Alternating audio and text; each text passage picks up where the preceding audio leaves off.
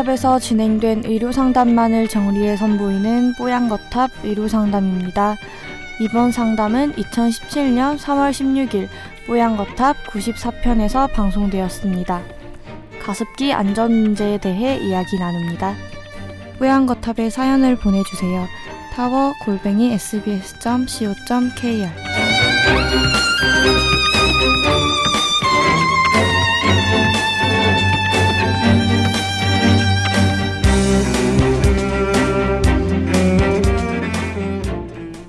뽀얀거탑 애청자입니다. 익명 부탁드려요 하고 본인의 아이들을 익명이라고 익명 씨. 네, 알겠습니다. 아, 취업에 먼저 성공한 애들이 야 사무실 너무 건조해서 못 살겠더라 이렇게 얘기를 들어서 아유 부럽다 난 그 건조한 데서 있어라도 봤으면 했는데 이분이 정말 취업에 성공하신 거예요 그리고 정말 사무실에서 일을 하다 보니 이건 장난 아니게 건조한 거죠 컴퓨터에서 계속 건조한 열풍이 나오고 어, 공기도 답답하고 그래서 시간이 조금 지나면 얼굴이 엄청나게 당기는 느낌도 든다고 합니다. 그래서 이분의 해결책은 가습기였던 거예요. 음, 가습기 틀어놓으니까 당기는 것도 좀 덜하고 뭐 호흡하는 것도 좀 좋아졌다고 합니다. 근데 요즘에 그 가습기 살균제 때문에 어, 그런 약품은 전혀 집어넣지 않고 수돗물 대신 생수만 넣어서 이렇게 쓰고 계신다는데 그리고 씻을 때는 주방 세제를 이용해서 뽀덕뽀덕 씻으신대요. 그런데 어 회사 동료가 아, 선배가 어느 날 이러더래요. 너 설마 그거 초음파 가습기는 아니지? 라고서 왜요? 맞는데요. 그랬더니 야 가열하는 방식의 가습기만 안전한 거야. 초음파 가습기는 그게 건강에 더안 좋아. 이렇게 얘기를 하신 겁니다 정말일까요?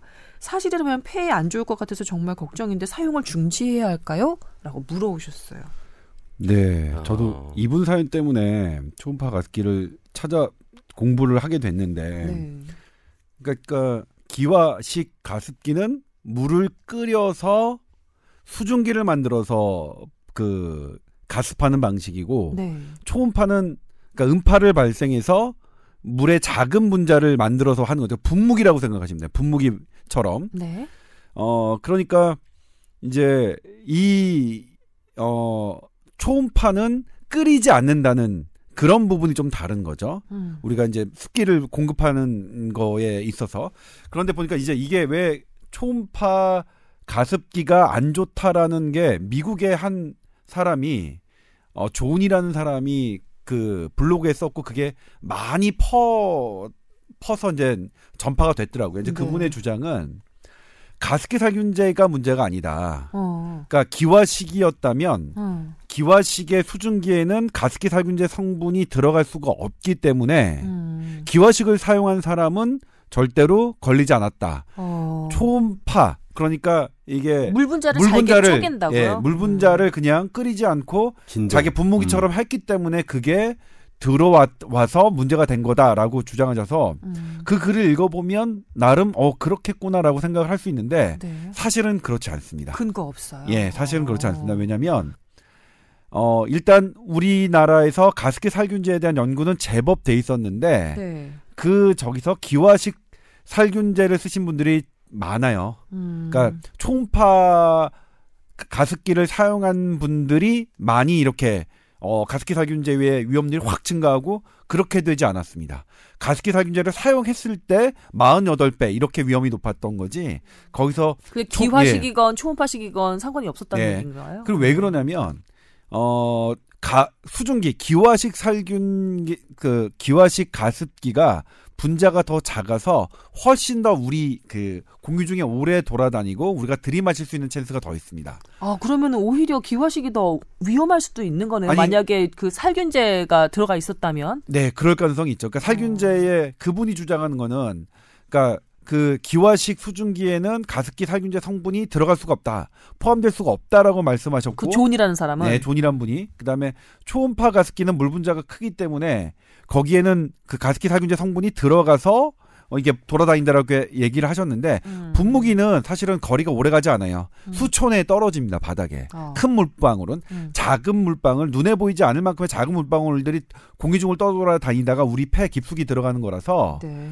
어 사실 그분의 말씀은 그렇게 일부 일부분 그러니까 초음파 가습기의 물 분자가 크다는 건 맞지만 그리고 그 큰 물방 물방울에 가습기 살균제 성분이 많이 들어갈 수 있는 거는 맞지만 음. 반대로 그게 우리 몸에 더 들어갈 수 있는 그런 확률은 더 낮기 때문에 그렇게 하는 거는 잘못 알려진 것 어, 같고요. 어, 네. 다만 다만 다만 가습기 기화식은 물을 끓이니까 음, 끓일 때 세균은 죽을 수 죽어요. 있잖아요. 음, 그렇지. 근데 초음파 같은 경우는 끓이지 않으니까 네. 세균의 문제에 있어서는 어, 기화식보다는 좀 불리할 수 있겠다라는 생각은 음, 들고 음. 그게 여러 제품 설명서에 제가 지금 방금 말씀드린 내용은 나와 있는 내용이라서 음. 그 정도 그러니까 깨끗함과 더러움의 차이 정도는 있을 수 있을 텐데 네. 가습기 살균제를 썼을 때 기화식은 안전하고 초음파 가습기는 아- 어, 위험하다 이거는 아니다라고 아, 예. 말씀드릴 수 있겠습니다. 아우, 정리를 딱 한번 네, 해주십시오. 정- 예. 네, 그러네요. 우선